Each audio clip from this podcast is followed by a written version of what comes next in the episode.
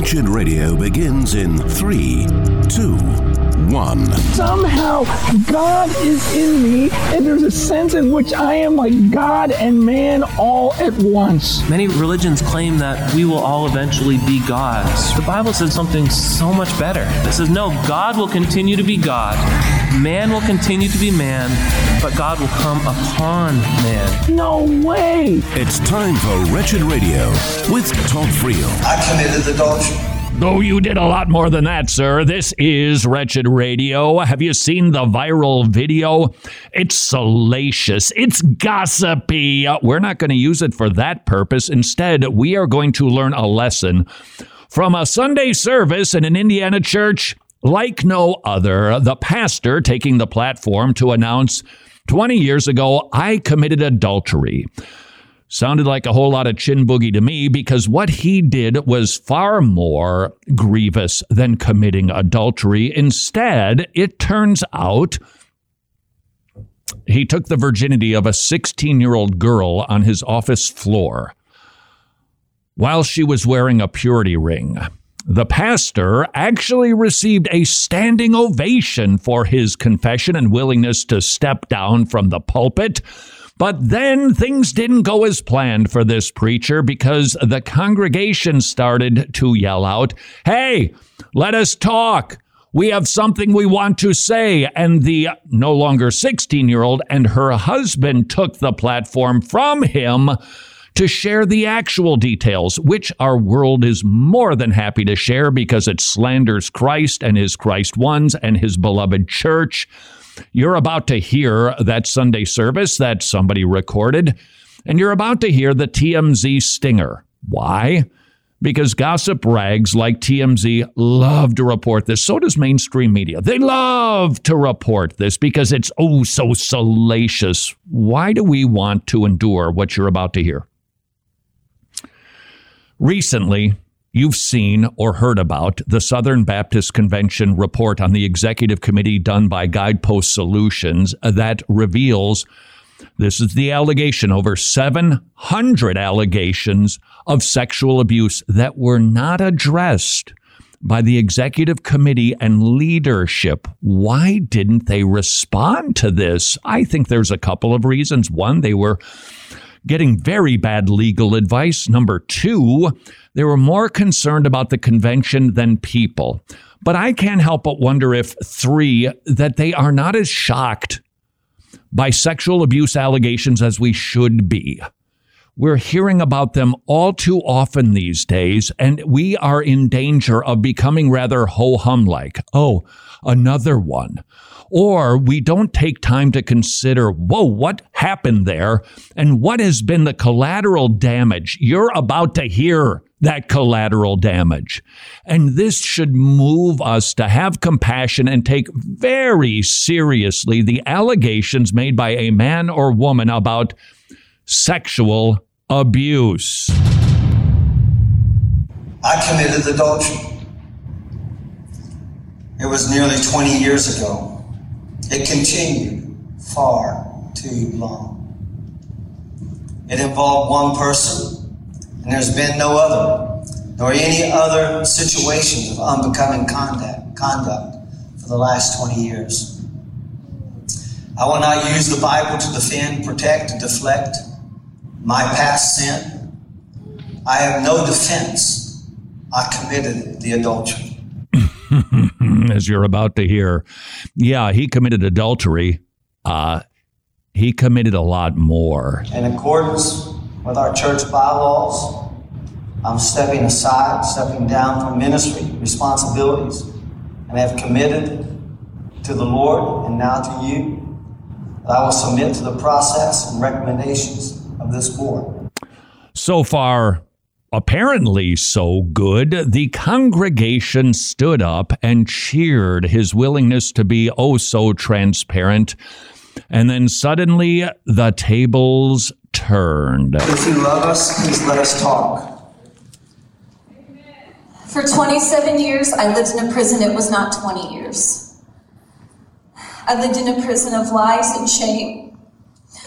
Lying to protect the Lowe family. For years, I thought I was a horrible person having suicidal thoughts, not realizing what had been truly done to me.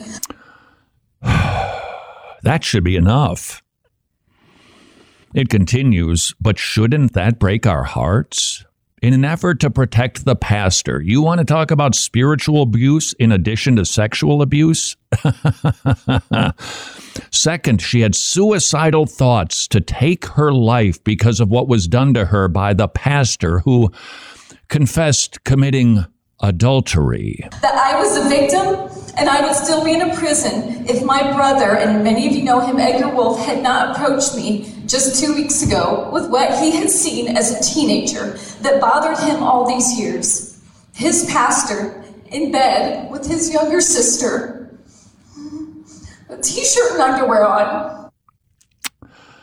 Collateral damage number two the family members of the abuse victim. In this instance, the brother, who apparently spied and captured a glimpse of the pastor in a bed with his sister.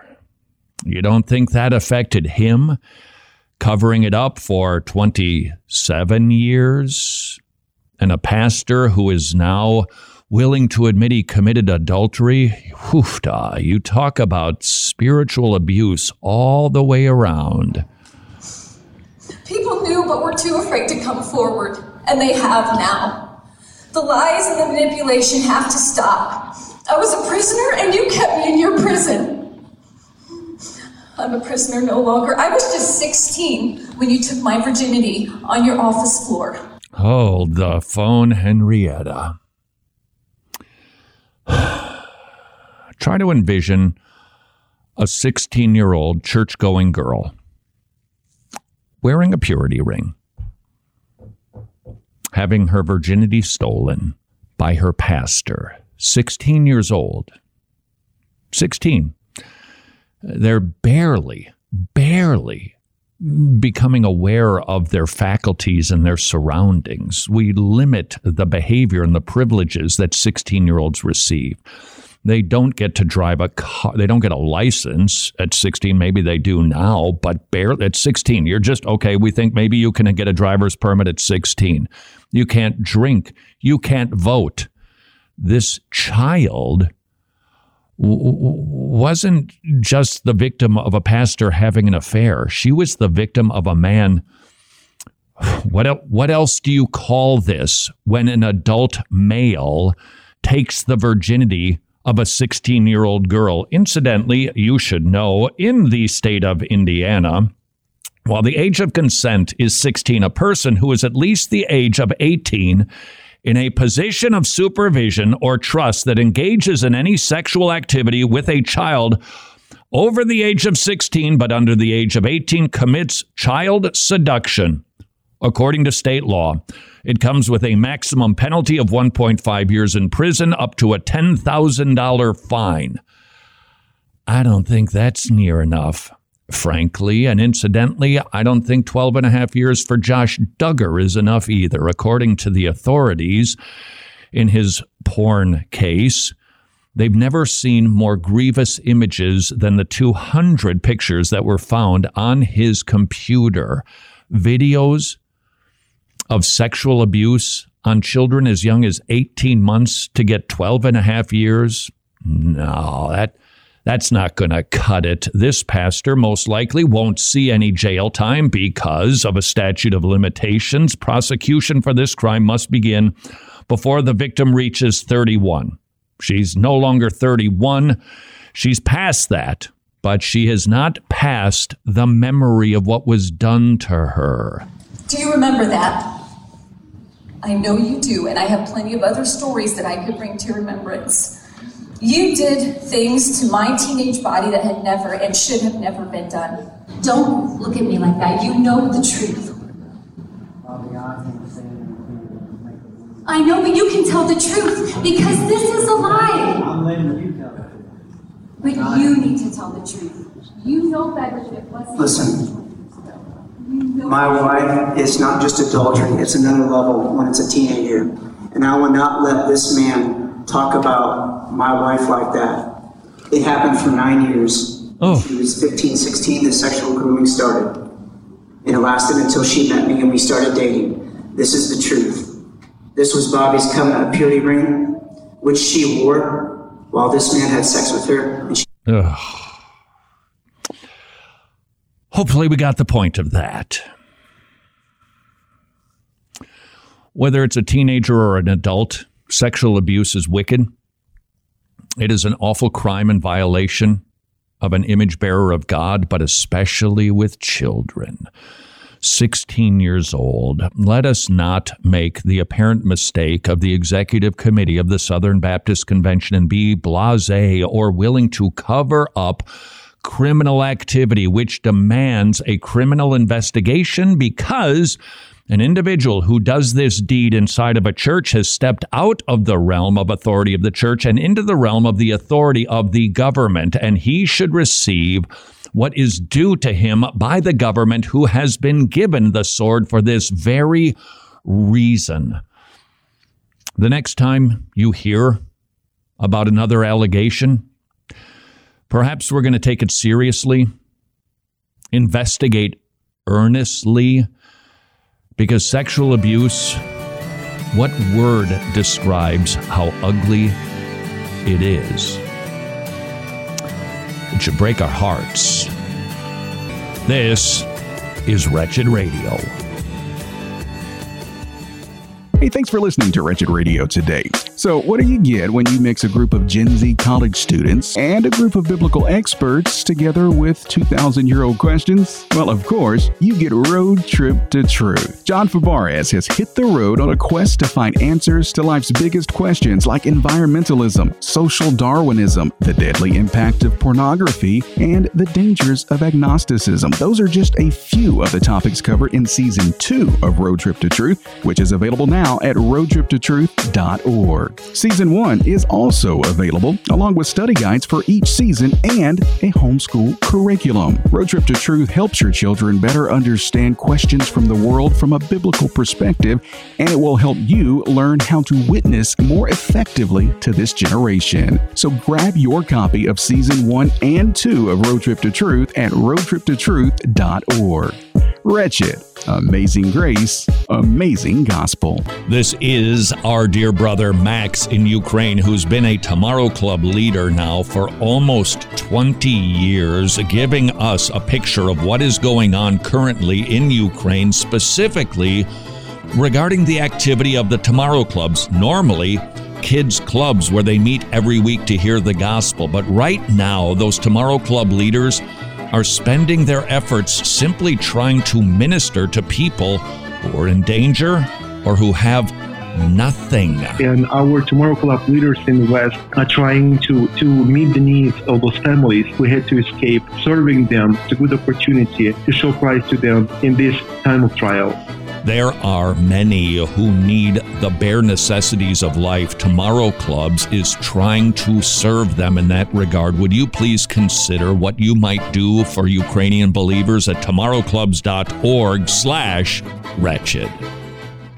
What's the one question you think we get the most here at Wretched? It's why do you guys do what you do? And we thought the best person to answer that question was you. Wretched Radio is just really brought me closer to God. Wretched has changed my life. Wretched Radio, you all have done a great job at really bringing joy into our lives. Our goals have always been to preach the gospel, to equip people to preach the gospel, and to strengthen the local church. And when we hear testimonies from real people just like you, we are encouraged. My life will never be the same because of you guys. Through your video, God saved me. Wretched Radio, you encouraged me to walk with the Lord. And we know we would never be able to reach millions of people all over the world with the gospel if it weren't for the support of our gospel partners. If you're not a gospel partner, would you prayerfully consider partnering with Wretched to save the lost and reach millions of people with the gospel? Just log on to wretched.org slash donate to get all of the information you could ever want to know about becoming a gospel partner. That's wretched.org slash donate.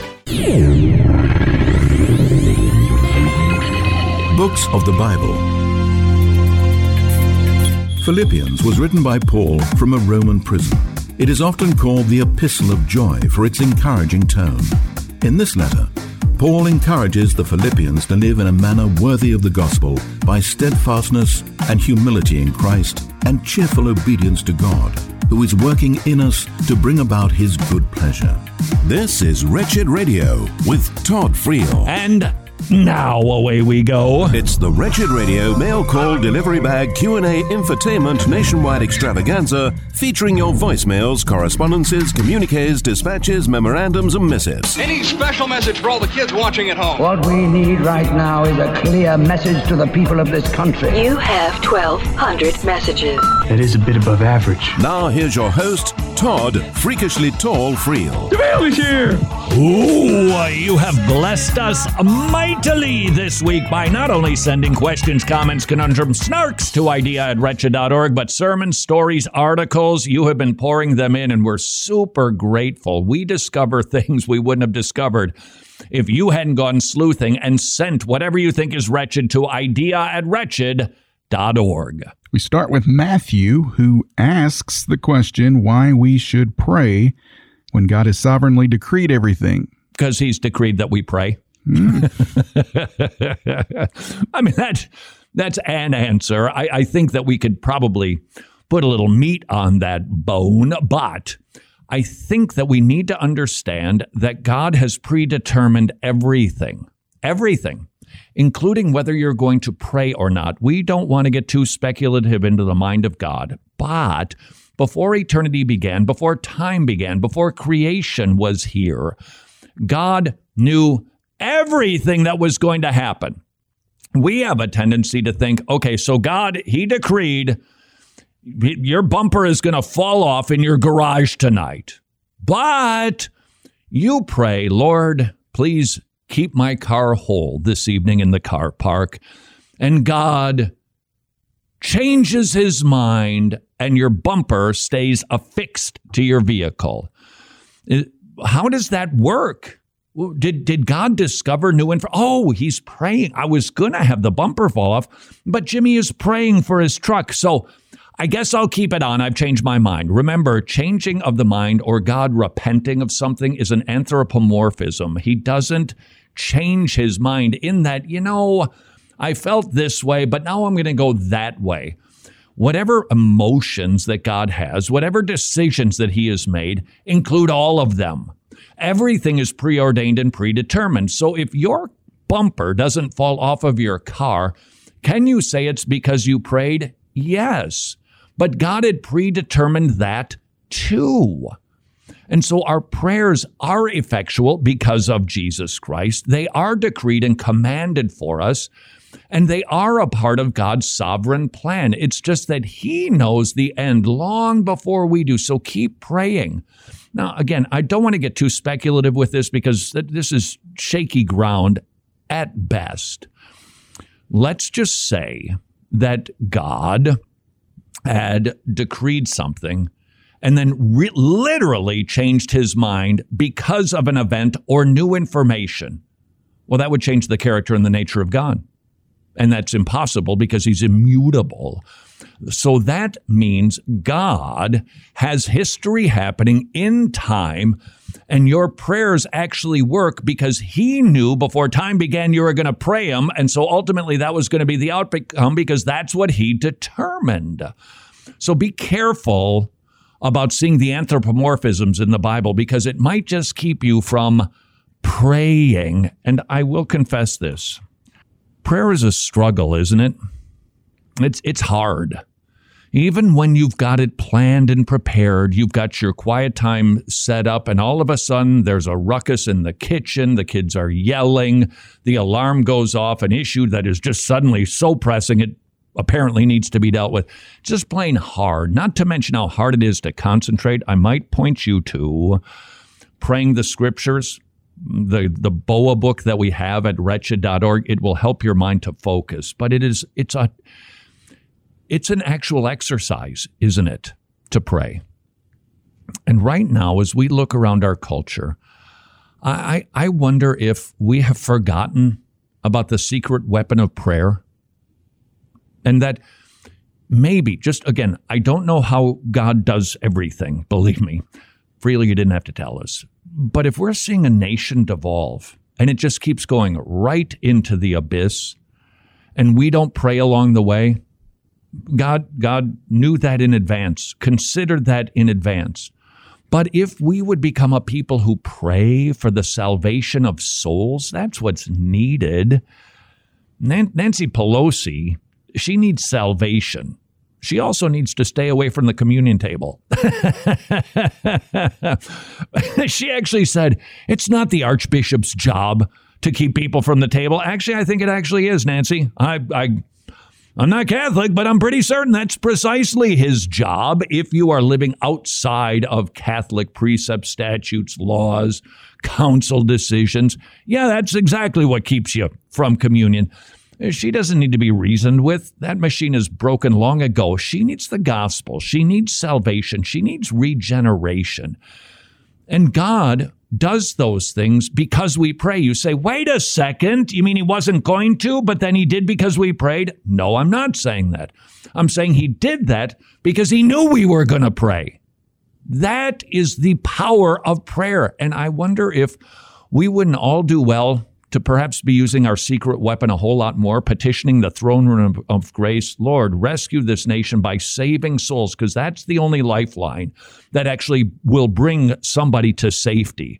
They will not get to shore through logic, reasons, laws, legislation, critical theory. No, they need a new heart.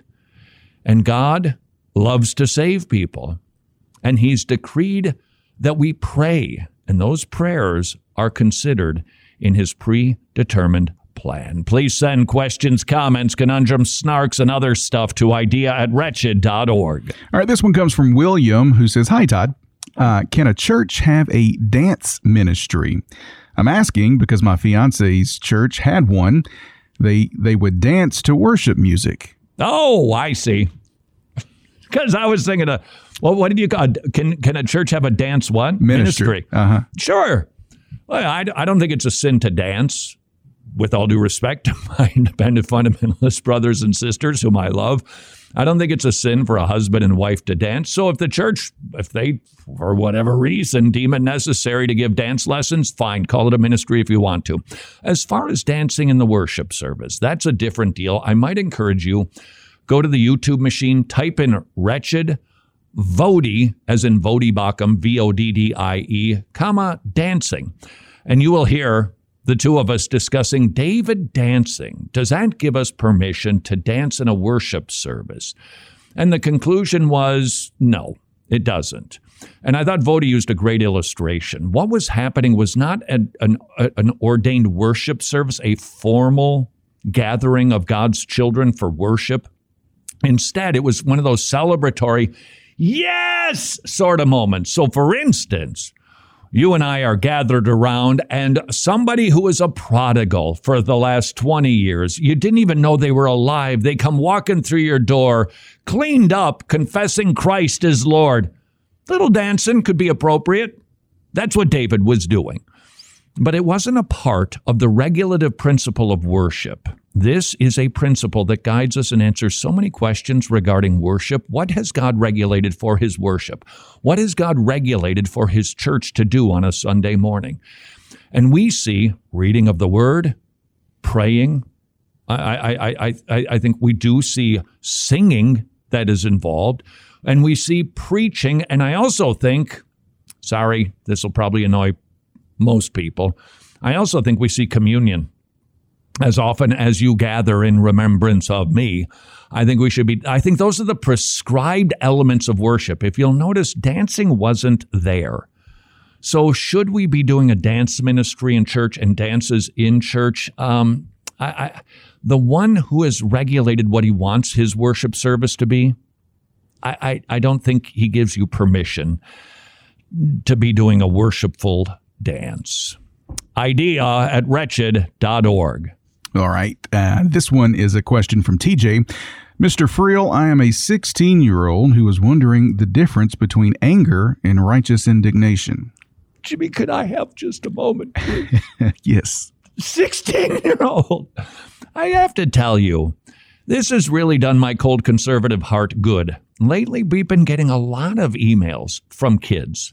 Sorry, I mean that lovingly, 16 year old, 14 year old, 12 year olds, uh, worried about the salvation of their parents, worried if they've committed the sin against the Holy Spirit. It's just been just, God keeps working through every generation, through every generation. And we should hear these stories and we should hear testimonies and be encouraged by them that God is still working and God is still saving people. So, what's the difference?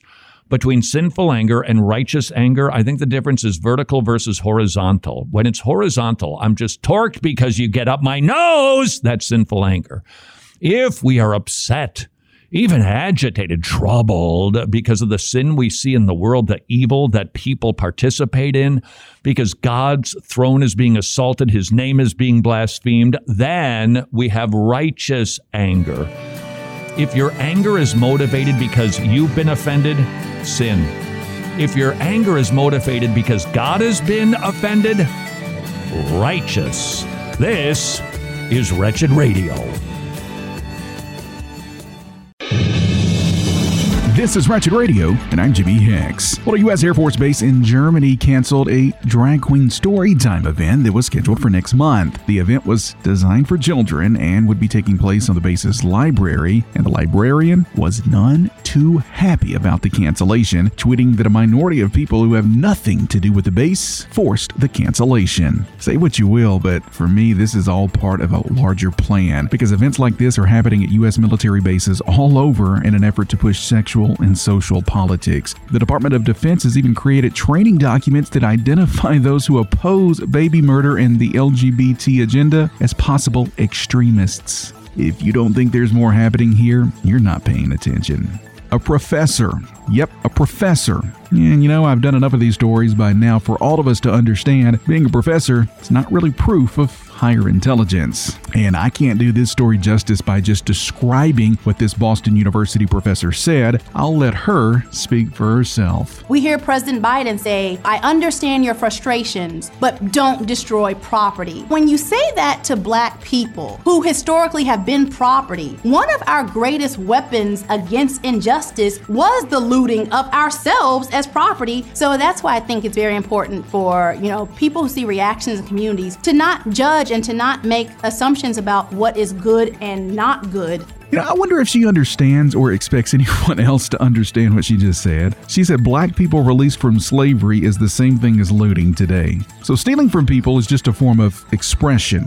The logic here really is not coherent at all. Since black people who were once slaves were considered property, then all private property is racist. And so stealing and destroying it is actually good. I really did try to understand this. Well, a school district in West Virginia has agreed to shell out over $200,000 to end a lawsuit filed by the Freedom from Religion Atheist Group over the district's elective Bible class. The lawsuit was originally filed in 2017 over the Mercer County School District's Bible in Schools program when one parent claimed her daughter was ostracized for refusing to take the elective class. In 2019, the school district ended the course, but the lawsuit was still pursued, and this week the district agreed to pay $225,000 as part of a settlement. And I know as Christians we claim to want prayer and the Bible brought back to public schools, but honestly, look at the time we're living in. Less than 30% of public school teachers today are professing believers, and, and, and even those who are, we don't know if their theology lines up with ours. And I don't know about you, but I just don't want anyone teaching my child biblical things but me and my child's pastor. And, and, like I said, maybe I'm the only one, but that's my conviction. More Wretched Radio is straight ahead. I'm Jimmy Hicks. Titles of Christ.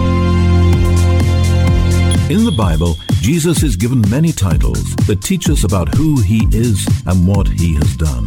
Jesus is called the firstborn.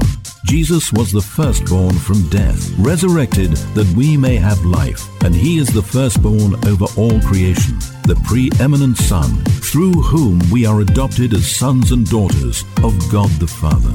This is Wretched Radio with Todd Friel.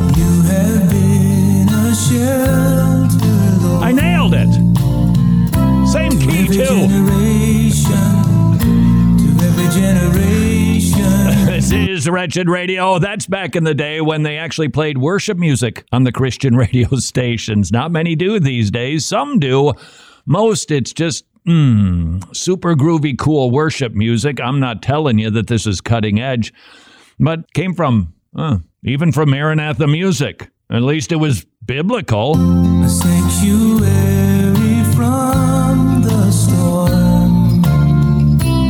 Every generation. Why am I playing this? Because I can't remember the next words and I want to hear them. I guess this is when I should have been talking.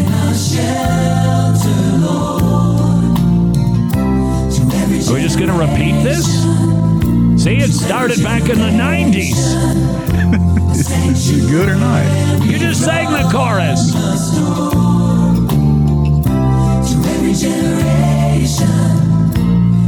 Okay, if it repeats the whole shebang again, I'm not going to be happy with the 90s.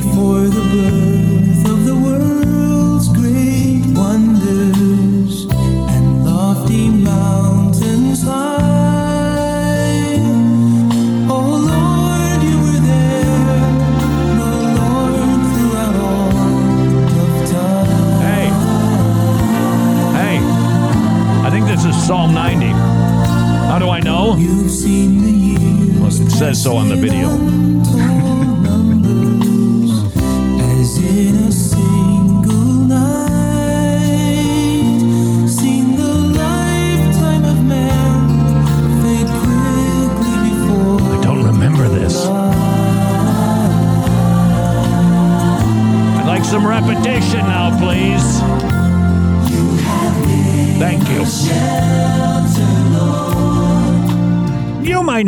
Curious, but I am. I wonder how accurate that is to Psalm 90. Let's take a look, shall we? Psalm singing seems to be a thing of the past. I just received a copy of the Charles Spurgeon hymnal. Pretty groovy. And in the in the very front, what is in the Charles Spurgeon hymnal? 150 psalms. Why? Because we used to, and some still do exclusively, just sing the Psalms. Lord, you have been our dwelling place in all generations. Before the mountains were brought forth, well, that's pretty accurate stuff. Or you had formed the earth and the world, even from everlasting to everlasting. You are God. Huh, not bad, if you don't mind me saying so.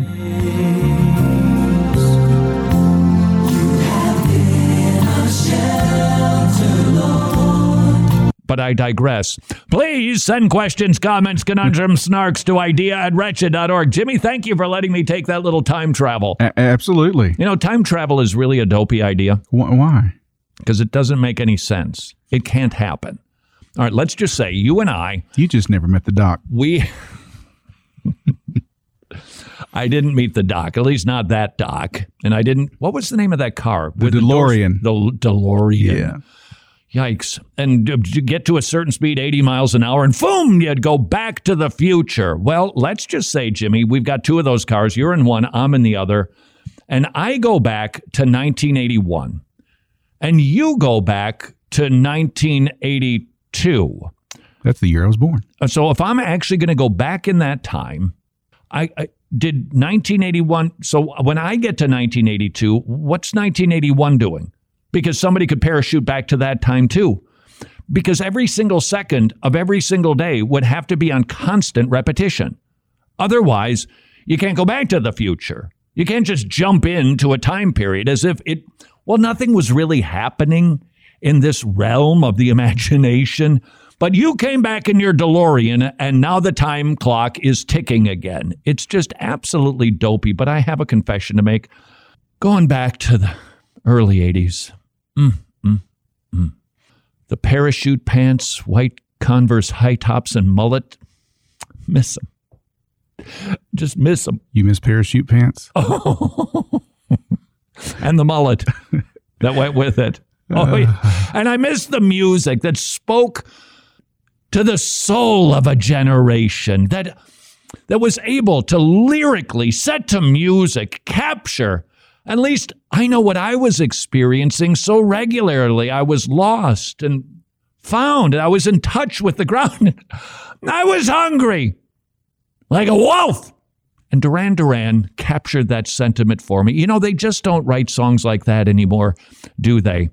Nor do they write songs like this again anymore.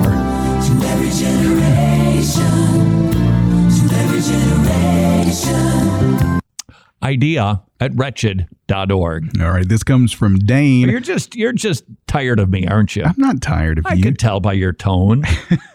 just done. I'm not. All right, this one comes. oh. okay, I have to say it's still my favorite sound effect. Tom Hammond shared this. He's the guy who wrote Solving the God Puzzle, which we'd still like to give to you, by the way. If you want to give out some gospel literature and not pay for it, well, you are in Providence. Simply visit wretched.org slash puzzle. We'll send you as many copies, copies of this gospel booklet called Solving the God Puzzle by Tom Hammond as you promised to give away, and that includes shipping, by the way. Tom was saying he was in a church and he preached for more than 20 minutes, which apparently was going beyond the ability of at least one man in the congregation to take in any more than 20 minutes of preaching. so he, as dramatically as he could, you know, kind of big, folds his arms, puts his head back, and goes,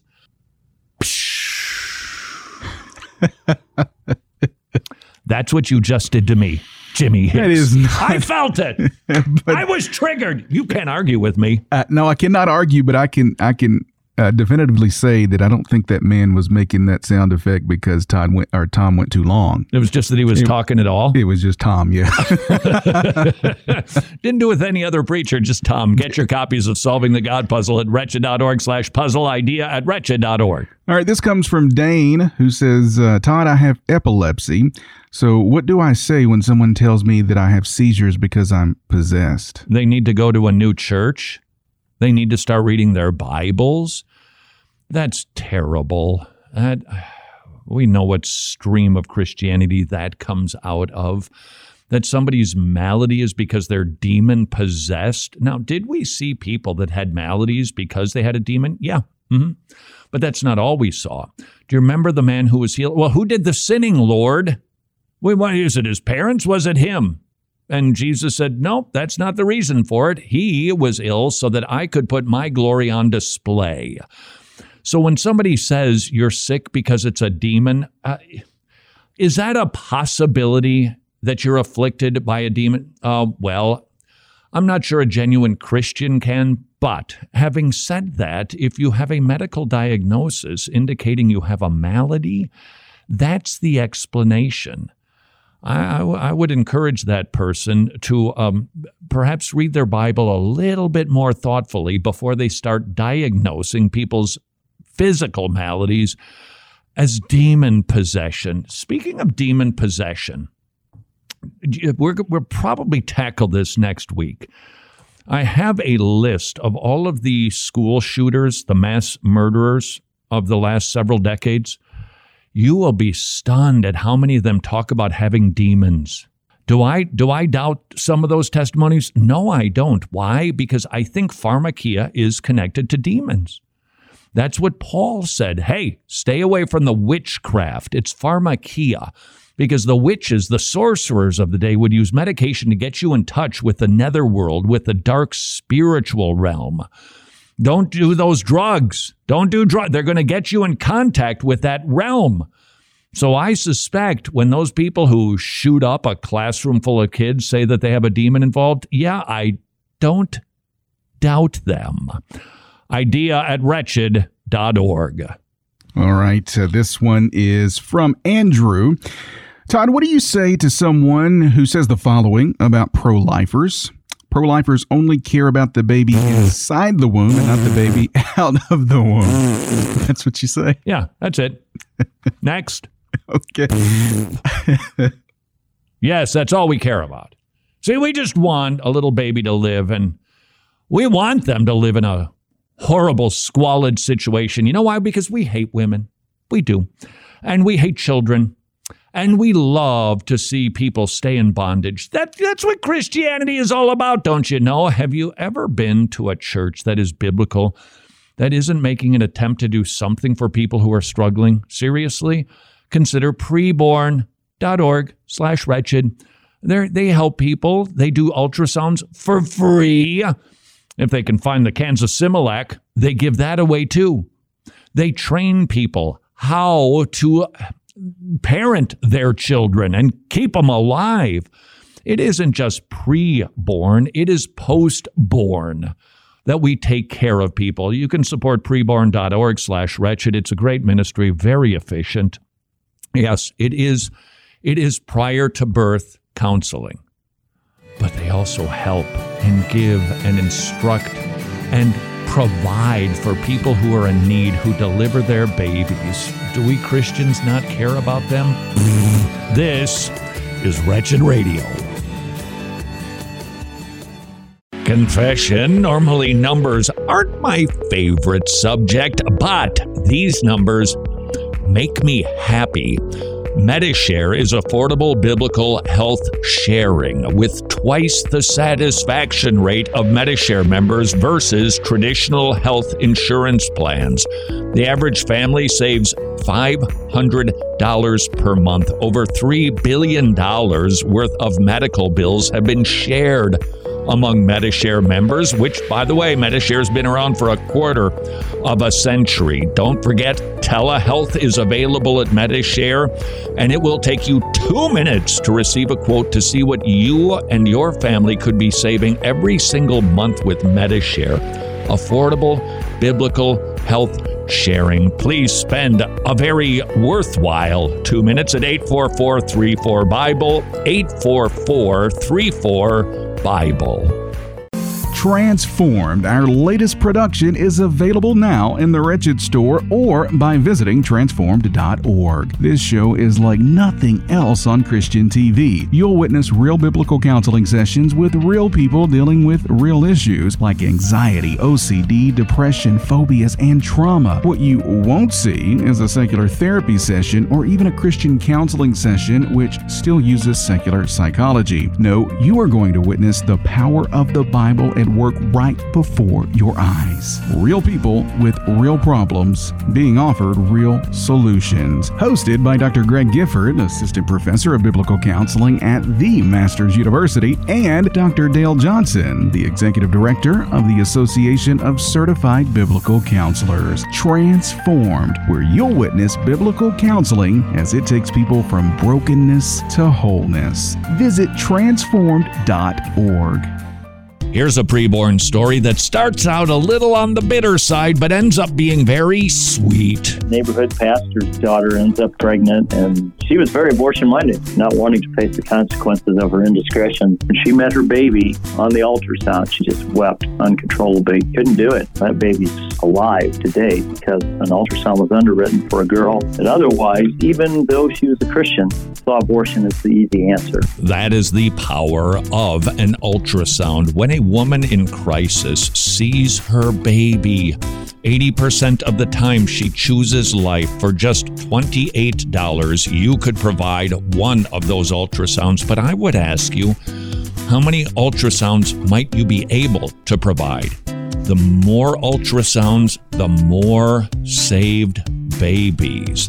Please consider what you can do at preborn.org slash wretched, preborn.org slash wretched.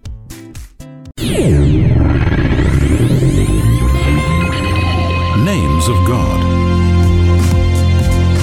We learn a lot about God from the names given to him in Scripture.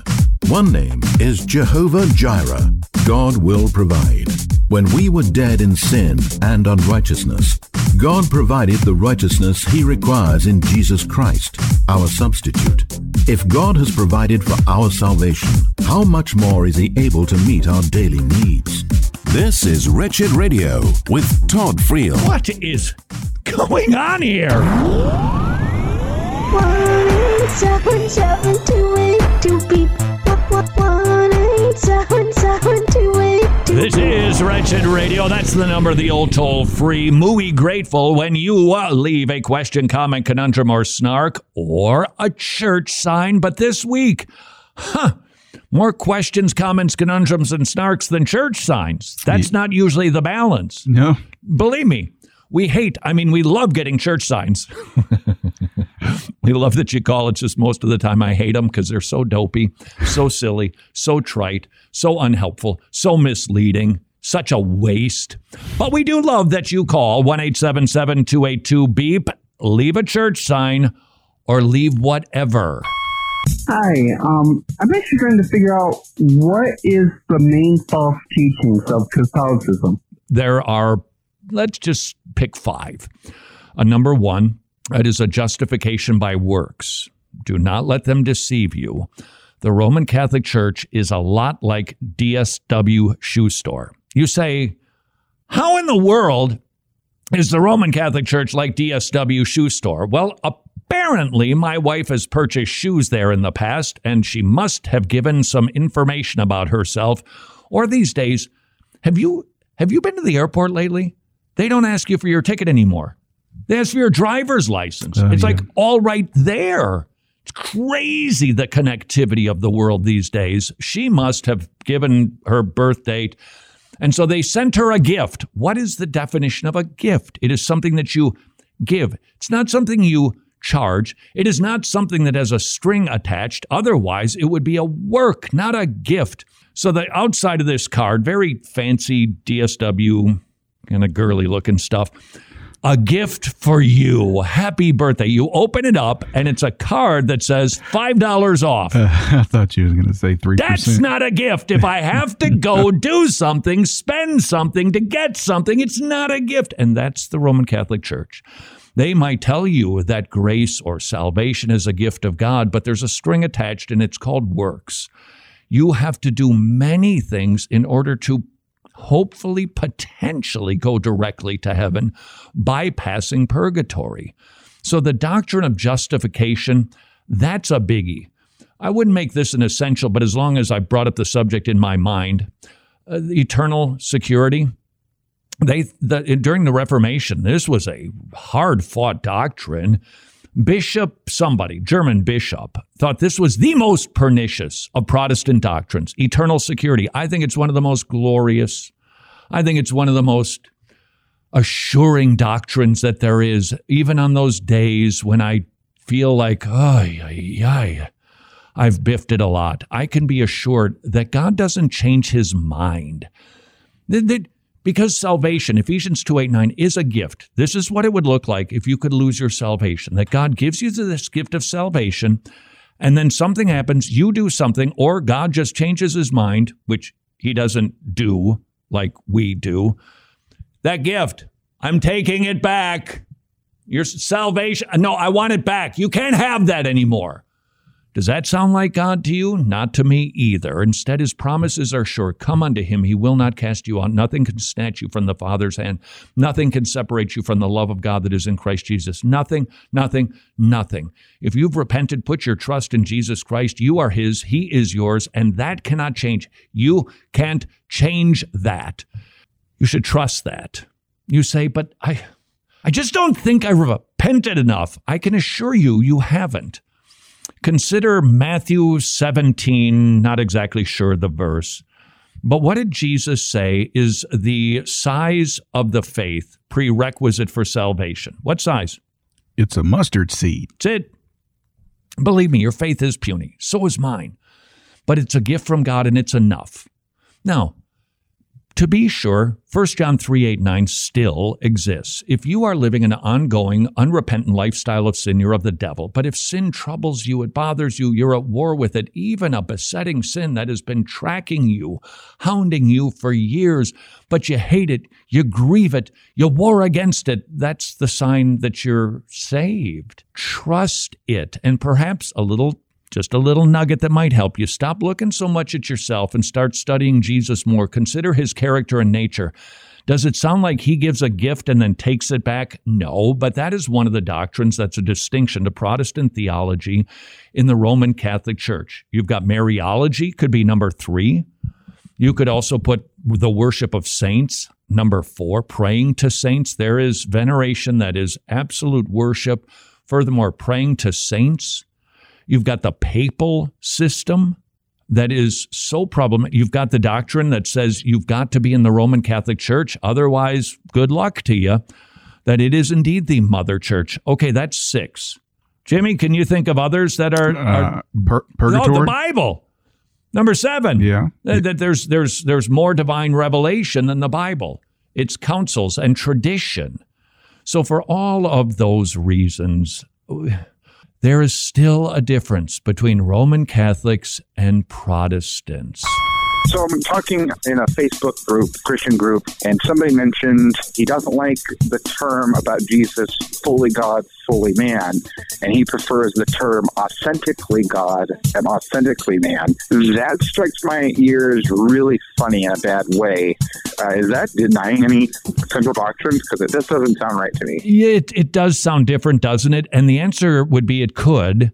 It just depends on what the fellow means by it. Fully God, fully man, that's really creedal talk. 100% plus 100% equals Jesus. That's Chalcedonian, Athanasian Creed. Fully God, fully man.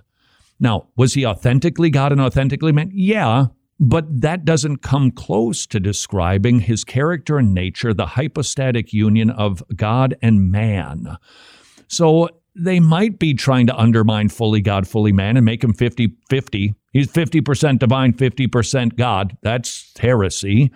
He's fully God, fully man. He had to be. That's the way the Bible presents him fully God, fully man, but he had to be. Otherwise, your sins couldn't be forgiven. God can't die. His, his essence is, is not one of death where he can expire but it was the death, the shedding of blood for the forgiveness of sins that God accomplished when he became flesh that could die. And you needed that flesh because without that human, you don't have representation. You don't have a sacrifice sufficient for forgiveness. So you needed a God man, and that's exactly the way the Bible presents him. So before I'd kick the guy out, call him a heretic, I would ask him, what do you mean by that? Let's go read some of the creeds. Let's study about the nature of Jesus Christ. And we will learn that it, it sounds like profoundly wrong math to us, but it's not in God's classroom. 100% God, 100% man. We needed that Savior. Hey, Todd, what does biblical courting look like? Depends on who you ask. Whom you ask. Biblical courting, I, I I think that I might be a little bit slow to put biblical in front of courting because I don't think we have clear directives about biblical courting. Now, because if you wanted to do that, incidentally, studying some of the historical narratives to determine how is it that the kid should go about finding a mate, you'd be more inclined to say arranged marriage because we see those in the Old Testament. We also see what are they in India? They they they they they've got a name for this. They they call it either an arranged marriage, a parentally arranged marriage, or they call it a love marriage, where you get to play the field and pick. Okay, we see both of those actually in the Bible. So I, I'd be a little slow to attach biblical courting to it to make it seem like, yep, it's pretty clear what the scriptures say about dating. Instead, I would just call it courting that's influenced by the Bible that parents are involved. I don't think it's a sin, by the way, for parents to pick a mate. I don't. You, you can't find that in the Bible. I know it shocks 21st century ears, mm, but it's not a sin. So I'm down with that. But I think the bare minimum is keeping parents involved, receiving their wisdom. Families marry and you want bliss. Please don't buy the lie of our culture that says your parents are stupid idiots. Get away from those knuckle dragging Neanderthals as fast as you can. No, reject that. Embrace them. Bring them in. It can be more profoundly sweet than anything you can imagine. So keep your parents involved. And I think that identifying somebody who, you know what? I think that I could be interested in this person who is professing to be a Christian. We are going to take some time, we'll call it courting, to determine if we are indeed a good match biblically, in that a man is looking for a woman who's kind of Proverbs 31 like, who has a great confession of faith, and vice versa. A woman should be looking for a godly man, and you can use that courting time to determine, yep, that individual meets those qualifications, and I dig that person Then you can talk about marriage, but be careful that you don't unite your hearts in courting. That's the big mistake because your heart will skew your perception of everything. So use a time to determine if that person is indeed biblically qualified. Then you can start discussing the issues of romance and marriage and saying, I do. And until tomorrow, go serve your king.